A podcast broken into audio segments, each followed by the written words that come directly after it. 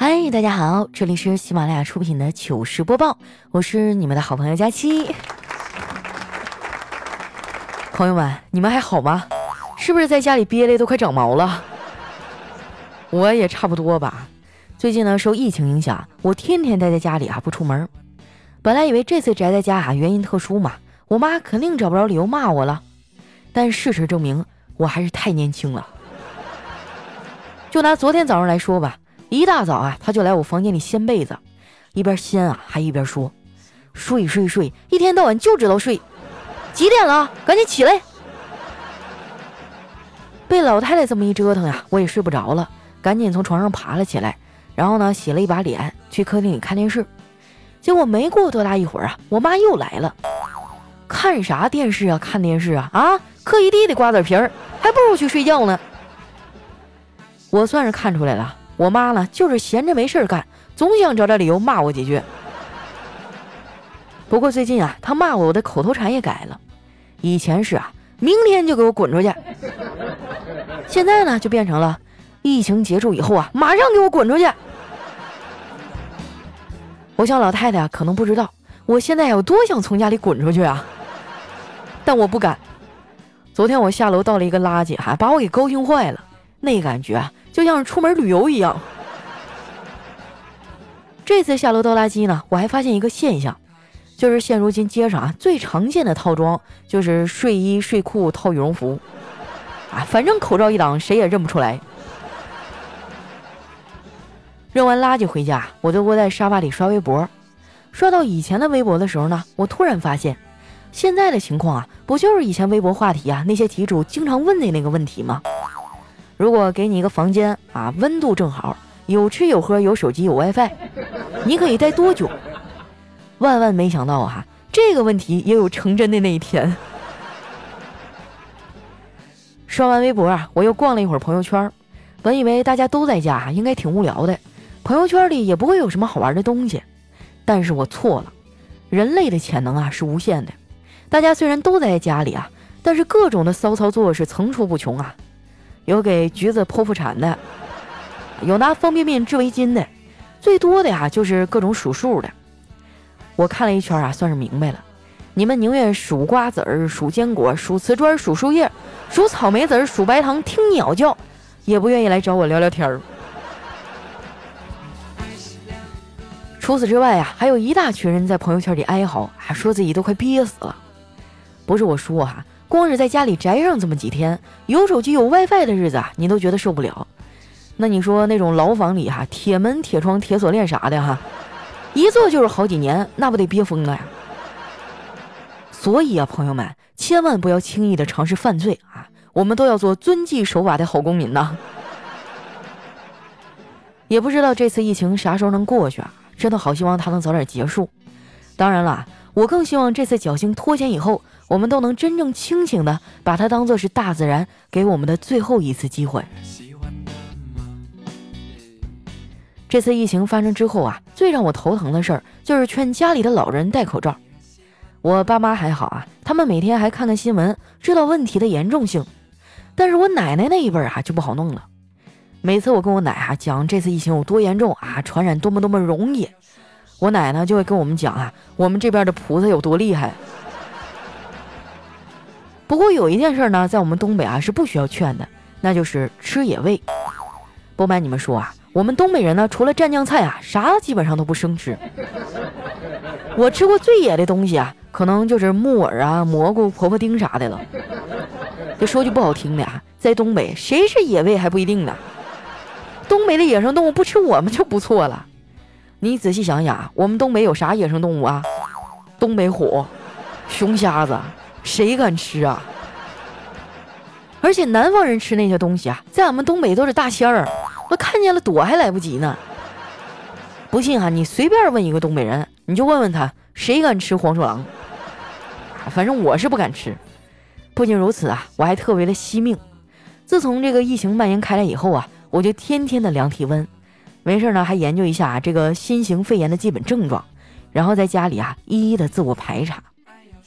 根据我多日以来的研究呢，我得出一些结论，想在这儿啊提醒大家一下：如果你一直在家，之前没有去过这个病疫区啊，也没有出门，但是还是出现了浑身乏力、酸痛、头疼的症状，不要过分紧张。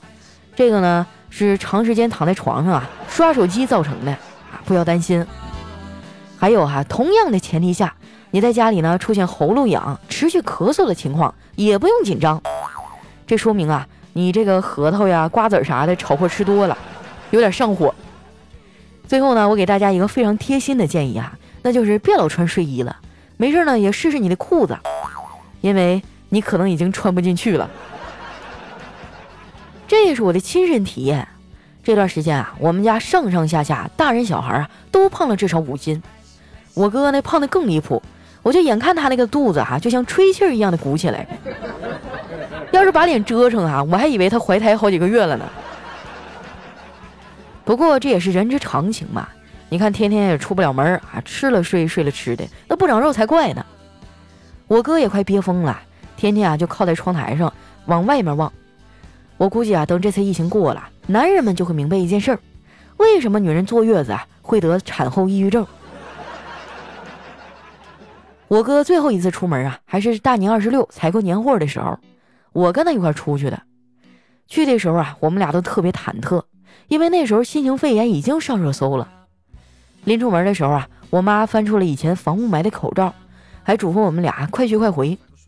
结果我俩刚出门啊，就遇到堵车了。一打听才知道啊，原来前面呢发生了交通事故，撞得还挺严重。这双方司机下车以后啊，互相加了微信，然后各自回到车里啊，用语音对骂了一个多小时。好不容易从堵车的路段过去了。结果前面呢还有一辆车啊，总是左右摇摆不定。我哥呀本来想变道超车来着，结果那辆车啊居然在平坦的马路上开出了 S 弯的效果。那车主啊还挺有自知之明，在这个后车屁股上啊贴了一张 A4 纸，上面写着几个大字：“女司机第一天实习，别催我，你就当我是红灯。”后来我哥终于找着一机会啊，顺利的超车了。超过去的时候呢，他还特意侧头看了一眼那个女孩，然后跟我说：“这姑娘啊，虽然开车的手潮了点，但气质还是不错，算是个气质女孩吧。”我就笑了笑啊，我说：“哥啊，你知道啥是气质女孩吗？总的来说啊，就三点：胸小、话少、表情屌。”我哥还冲我翻了个大白眼：“你呀，就是嫉妒人家。哎，我已经结婚了，要是单身啊，我一定会去追她的。”我说哥啊，你是不是最近想念跪搓衣板的感觉了？小心我告诉我嫂子啊。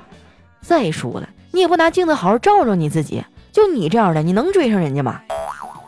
我哥哈就得意地说：“老妹儿啊，你知道吗？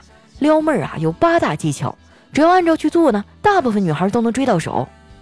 趁着红灯，我给你说说啊，这八大技巧分别是：一陪他聊天儿，女人呐永远抵挡不了陪他彻夜聊天的人。”二，女孩呢都喜欢那种正经中带点不正经，但是这种不正经呢又不影响正经的男孩子。三，你的朋友圈啊一定要丰富多彩。四，可以投其所好，但是呢不能刻意的讨好。五，跟他聊天的时候啊可以幽默风趣，但是别轻易的开车。六，人品要好，不能吃着碗里的看着锅里的。同一时间呢最好只追这一个女孩，对其他的女孩啊保持距离。七，穿衣服要干净，不要邋里邋遢的。八，如果有钱，那上面七条都可以省略。快到家的时候啊，我哥甩给我一张彩票，说：“这期双色球啊，我中了五百块钱，你去帮我把奖兑一下吧，我找地方停车。”我一听啊，高兴坏了，心想：我哥这个白痴啊，让我去领奖，领完了我还能给他咋的？到了彩票站啊，我赶紧把那张彩票拿出来。谁知道啊，老板收下以后说了一句：“好了，你回去吧。”当时我就懵了，我说：“那奖金呢？”老板啊，抬头瞅了我一眼，说：“你哥呀，跟我交代过了，他来领就给现金，你来领啊，就给他微信转账。”哎呀，真是防不胜防啊！我哥也太贼了，怪不得他家那俩孩子呀心眼那么多，这是有样学样啊。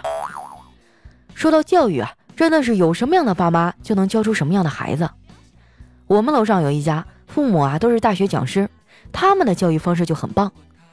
元旦的时候啊，他们家那两个还在上小学的孩子啊，趁着没人，把电梯里的楼层按钮啊都给按了，搞得我好半天啊才下到一楼。我当时呢就有点生气，就在业主群里啊吐槽了一下。这俩孩子的父母啊，立马就给我道歉了。我回来的时候呢，这俩小朋友还被罚站了，就站在那个一楼的电梯口，跟人说新年好。来一个说一个呀，还得鞠躬。当时我就没脾气了。所以说啊，父母的水平呢，决定了孩子的高度啊。你再看看我们家这俩熊孩子呀，跟人家确实是没法比，尤其是小辉啊，简直皮的没边儿了。我昨天闲了没事儿哈，辅导他写了一会儿语文作业，差点没把我给气死。那诗词填空给你填的哈，要让他们语文老师看见啊，都得气得昏过去。什么面朝大海，风湿拄拐啊？什么天堂有路你不走，学海无涯苦作舟。说实话啊，我看完他的诗词填空，我都想不起来原句到底是啥了。这堆填空题里啊，也就有关《西游记》的内容啊，他填的还算靠点谱。这跟他爱看《西游记》的动画片有关系，他可是孙悟空的铁粉，已经喜欢这猴子，已经到了这个分不清剧和现实的地步了。有一次他犯了错啊，我嫂子罚他站墙角，站着站着，有一个虫子飞到他的胳膊上，他竟然带着哭腔说：“悟空，你终于来救师傅了呀！”辅导完作业，我又陷入到无聊中。为了打发时间啊，我把今年的春晚又导出来看了一遍。今年的春晚啊，我印象最深的还是沈腾那个小品，好玩又有深度，而且据说啊，马丽还怀孕了。这么说来，玛丽的宝宝啊，就是历年春晚里啊年纪最小的演员了。看了一会儿啊，我妈从里屋出来了，看我在那看春晚，她就惊讶地说：“往年你都不看，今年怎么看了两遍呢？”我说：“还能因为啥呀？无聊呗。”我妈说：“你可拉倒吧，再怎么无聊，我也没见你把书拿出来看呢。”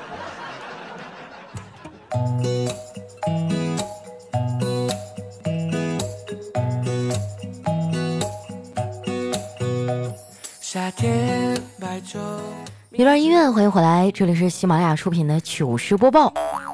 哎呀，不瞒你们说啊，我已经将近半个月都没有出过屋了。最远的一次旅行就是下楼倒垃圾。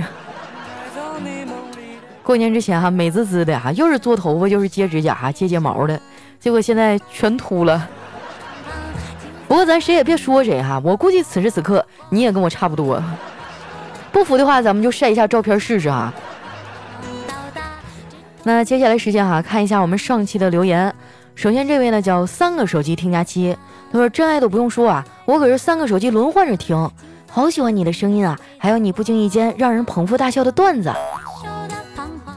曾经呢就有人问我说佳期啊，你段子里写的那些都是真事儿吗？嗯，应该说大部分啊都是身边朋友以及我身上发生的事儿吧。啊，不全都是我身上的啊，要不然这日子我真的。没法过了。下面呢叫婷哥大爱佳期，他说：“你知道吗？疫情得到控制以后，你是我第一个想见到的人。如果疫情控制不住，冒着被传染的风险，我也想远远的看你一眼。”哎呀，虽然我十分感动哈，但是疫情肯定是会过去的。到时候我们就碰个面好不好？一块儿吃吃火锅，唱唱歌，嗑嗑瓜子，聊聊天哈。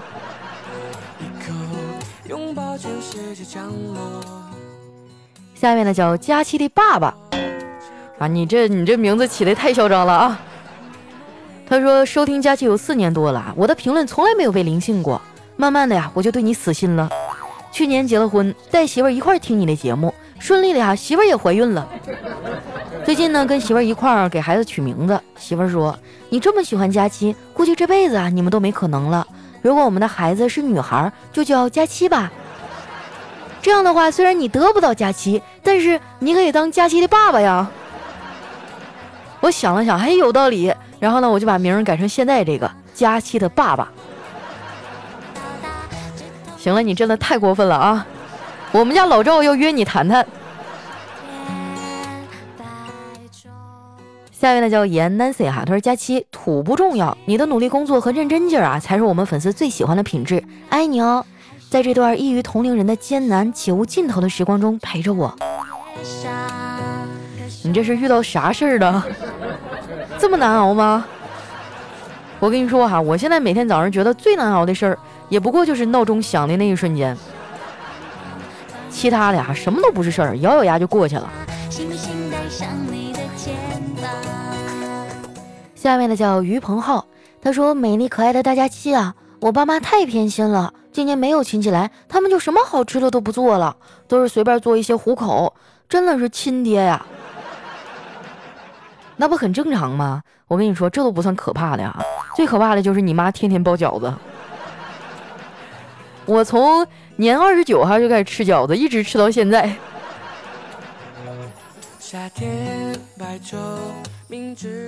下一位呢叫佳期的陆墨，他说看到有这么多人一起支持佳期啊，真的很开心。现实中呢，我们从未谋面，在网络上，我觉得我们宛如一家人。所以在未来的日子里，我们一起支持他，一起开心，一起快乐，一起成长，一起陪伴我们的佳期还有朋友。希望大家啊都能天天开心。不是默默，你说这话你亏不亏心啊？上次咱俩不是见过了吗？你忘了我还请你吃的齐齐哈尔烤肉？啊，我记得在去年年底的时候有一场粉丝见面会嘛，然后默默专门从深圳飞过来看我。然后我觉得这大老远的过来是吧？我怎么也得安排一顿儿。然后就大家一块儿吃了一顿烤肉。下面呢叫我的女神是佳期，他说佳期啊，我听了你的新歌，堪称大师级别的作品呐，我一听就放不下了。你知道吗？我在西餐厅工作，然后呢，我就把是你这首歌哈经常的循环播放。哎，反正我就是喜欢，管他别人的人喜不喜欢呢，反正我就是听，爱咋咋地。新的一年呢，祝佳期和家人们啊身体健康，佳期又瘦又美，么么哒！哎呀，我觉得这几年哈，我除了瘦这个目标没有完成，其他的基本上都完成的差不多了。希望二零二零年还能有新的突破。来看一下我们的下一位哈，叫爱呼吸的冰天雪地。他说大年二十九那天呢，我接到一个骗子的电话，他惯常的套路哈，开始的时候呢，我就打断他了，我说。这都二十九了，你们还不放假呀？他说他们要上班到大年三十儿。我说那祝你新年快乐啊！明年你还是换个工作吧。然后对面那骗子愣了一下，说谢谢你啊，也祝你新年快乐。虽说这个职业不分高低贵贱吧，但是听姐一句劝啊，过年以后换个工作吧。下一位呢叫听友幺九幺六三三四九五，他说五千年前啊，我们战胜了洪水。两千年前，我们战胜了匈奴；五百年前，我们战胜了外族；一百年前，我们战胜了侵略者；十七年前，我们战胜了非典。就在今天，我们面临着新的挑战——冠状病毒。我相信，我们一定能挺过这次难关。加油，武汉！加油，中国！哎呀，就每天一打开手机啊，看到那些关于疫情的消息啊，心里都老难受了。尤其是我妈。老太太岁数大了，就特别爱哭，一看那个视频啊，就跟着哇哇哭，整的我和我爸也没招啊。然后就有听众跟我说：“佳琪啊，都这时候了，你还有心情讲段子啊？你还有脸在这嘻嘻哈哈的？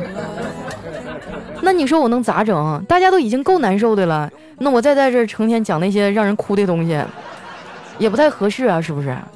疫情一定会过去的啊。”那此时此刻呢，我一定要站好我的最后一班岗。我的任务呢，就是把大家在烦闷的生活当中都开心了。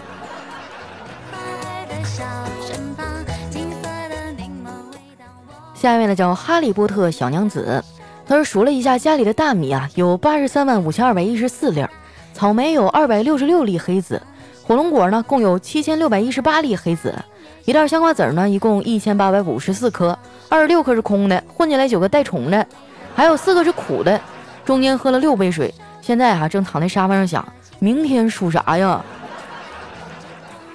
我给你提个建议哈，你明天可以数一下头发呀，是不是？下面呢叫冯 JKD 哈，他说天天盼着假期的呵呵呵笑声，抓紧时间更新啊，我离不开你啊！我最近真的一直都在录小说哈，因为我那本书快完结了。嗯，然后这个娱乐节目肯定是会照常更的嘛。小说呢，也希望大家多多支持一下哈。叫小妖不上天。下一位呢叫袁墨，他说有一天啊，我就心血来潮问我女朋友，亲爱的，在化妆品、包包、首饰、衣服和我之间，你选哪个呀？我女朋友毫不犹豫地说：“你呀。”哎，我当时就乐了啊！谁说女孩光看重那些的呀？我女朋友就不会。我刚想夸她呀，然后我女朋友就接话了：“你也不撒泡尿照照你自己，就你也配出现在这几个选项里面？”哎呀，来看一下我们的下一道题哈，叫“鱼走尘来”。他说上一秒还想着自己要过猪的生活，下一秒哈就真的成了猪的生活了，不出门不干活，吃吃喝喝就是睡，这样一周下来呀。没想到猪的生活也不好过呀！是啊，所以以后我们还要多关心一下猪的精神生活。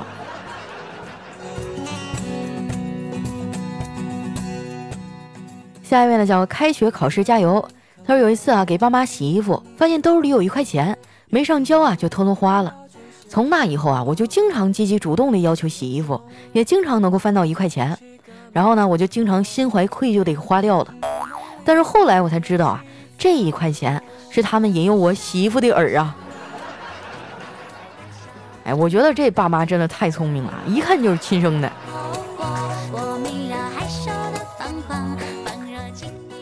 下面呢叫朱小小猪佩奇，坐在地铁上啊，看到一对父子，这儿子说了：“爸爸爸爸，给我买悠悠球。”爸爸说：“这个呀，以后再说啊。”儿子呢又在不断的祈求着父亲，那爸爸说。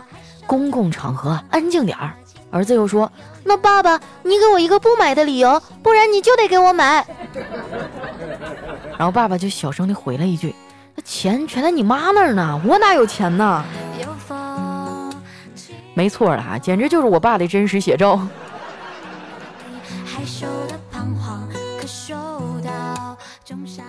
下面呢叫听友二幺二八三零幺三五。他说有一天啊，佳期和他妈妈一起看一档相亲节目，有一个女孩说了，我想找一个有大房子和豪车的男生。这个主持人就问了，多大算大呀？这女孩说一百平米左右吧。老妈看到了啊就说，这女孩啊真拜金，看我闺女要求就没那么高。哎，当时佳期听了就很感动啊，说妈还是你了解我，知道我不拜金。哎，老妈听了以后冷笑了一声，我说你成天躺在床上玩手机啊，厕所都不愿意去。要那么大房子有啥用啊？我严正的提出声明哈，以后禁止把我和我妈编进段子里。我就觉得你好像在我家安了摄像头。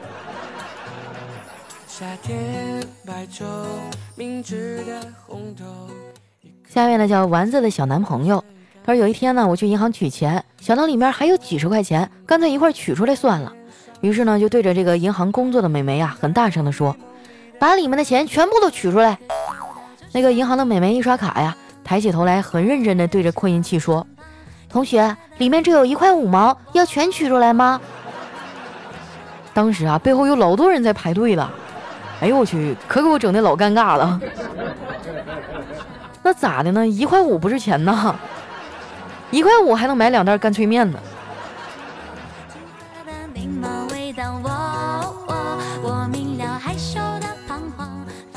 来看一下我们的下一位哈，叫佳期的宠物小松鼠。他说：“我跟女朋友合计，这样吧，以后呢，我们住四平米就够了，里面放一张两米乘两米的床，墙上挂个电视，凑合过吧。你看成不？”女朋友啊，瞟了我一眼，说：“房子大小我没意见，我就想知道回家就上床的日子啊，你行不行？” 也是哈，想想都觉得腿有点抖。我劝你啊，还是给自己留十平方米的这个活动空间吧。来看一下我们的最后一位哈，叫柠檬不酸甜。他说：“当我把一张中了五百万的彩票递给工作人员的时候，大家立即投来羡慕的目光。我立刻拿出第二张，还是五百万，大家都惊呆了。我又拿出了第三张，空气仿佛停止了流动。我正准备拿出第四张的时候，我老婆咣一脚就把我给踹醒了。”这一天喝点酒哈，睡觉也不老实，把孩子的书撕得一页一页的，还笑得那么开心。好了，那今天留言就先分享到这儿了。喜欢我的朋友呢，记得关注我的新浪微博和公众微信，搜索主播佳期，是佳期如梦的佳期哈。大家要是闲着没事儿哈，欢迎过来找我聊天儿。我也正在家里憋得慌呢。如果你还是觉得无聊啊，也可以打开喜马拉雅，上面有很多好玩的段子呀，还有好听的小说，总之是应有尽有哈，包你满意。那今天咱们的节目就先到这儿啦，我们下期再见。